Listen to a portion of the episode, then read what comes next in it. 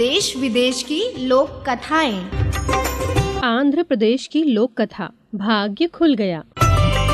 वाचक स्वर अल्पना सक्सेना। राजा वीरभद्र बड़ा दयालु शासक था जो सचमुच जरूरतमंद होते थे उन्हें आर्थिक मदद देने में वह कभी सोच विचार नहीं करता था।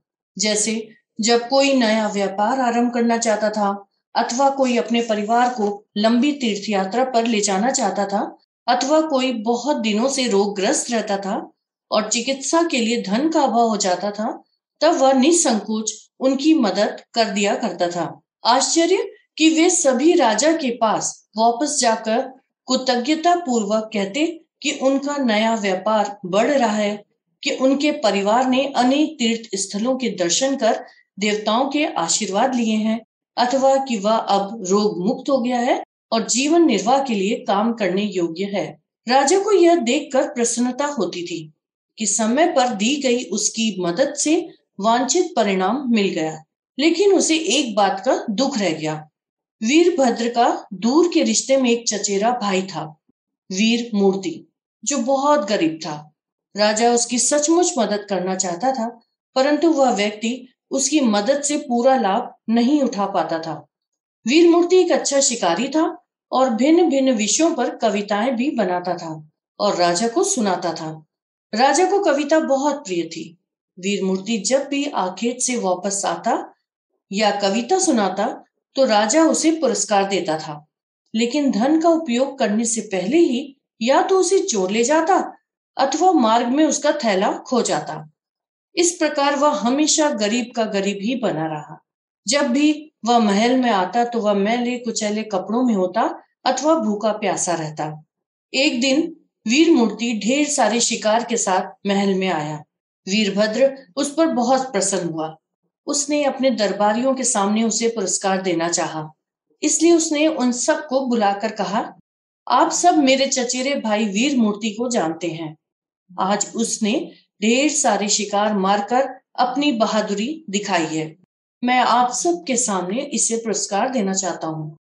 तब राजा ने विधि पूर्वक उसे एक चमकदार नारंगी भेंट की और मुस्कान के साथ उसे विदा किया। वीर मूर्ति ने झुककर राजा को धन्यवाद दिया और दरबार से बाहर निकल गया। दरबार में कानाफूसी होने लगी। राजा अपने गरीब चचेरे भाई के साथ शरारत तो नहीं कर रहे हैं? राजा ने कानाफूसी सुन ली लेकिन उस पर ध्यान नहीं दिया। ना तो चचेरे भाई को और ना ही दरबारियों को यह खबर थी कि पुरस्कार में दी गई नारंगी साधारण नहीं थी और उसमें मूल्यवान रत्न थे। वीर मूर्ति ने पुरस्कार के बारे में दोबारा नहीं सोचा। आखिर राजा ने दरबारियों के सामने उसकी बहादुरी की तारीफ़ की। उसके लिए यही बहुत बड़ी बात थी। मामूली नारंगी से यह कहीं अधिक बड़ा पुरस्कार था उसे वह अपने थैले में डालकर घर की ओर चल पड़ा। मार्ग में उसे एक भिक्षु मिला। उसने अपना कटोरा उसके सामने बढ़ा दिया। वीर मूर्ति के पास पैसे नहीं थे, इसलिए उसने थैले से नारंगी निकाली और भिकारी के कटोरे में डाल दी। तुम्हें भूख लग रही होगी, इसे खा लो, यह कहकर वीर मूर्ति चलता बना।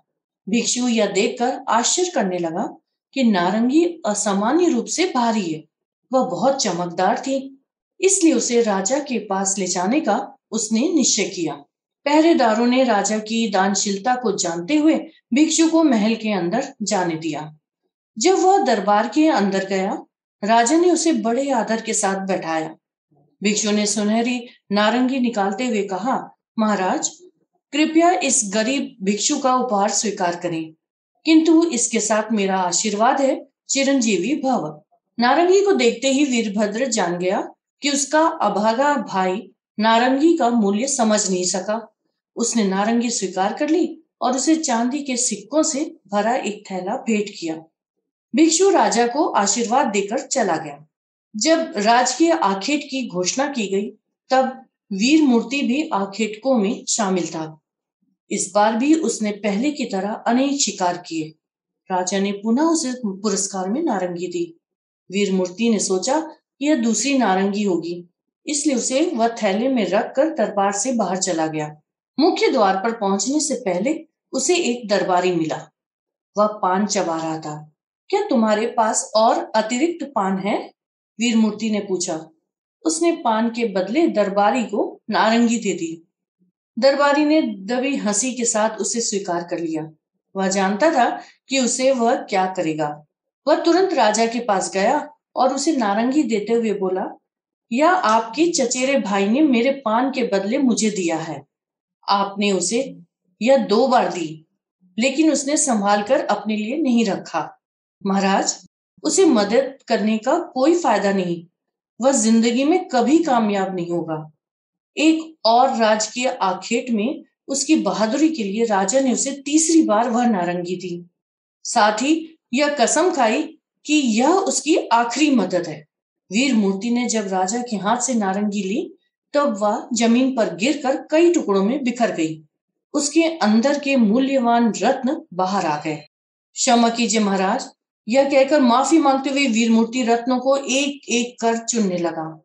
साथ ही वह चकित भी था। उसने राजा के चेहरे की ओर देखा। राजा ने मुस्कुराते हुए कहा, मेरे भाई, तुम्हारा भाग्य खुल गया है। जब भी मैंने तुम्हें मदद करने की कोशिश की, तुम करीबन इनकार करते रहे। तुमने नारंगी दूसरों को दे दी। अब तुम धनी बन जाओगे। राजा वीरभद्र ने उसे इतना सोना देकर विदा किया, जो उसकी ज़िंदगी भर चले। वीर मूर्ति शीघ्र ही एक धनी व्यक्ति बन गया।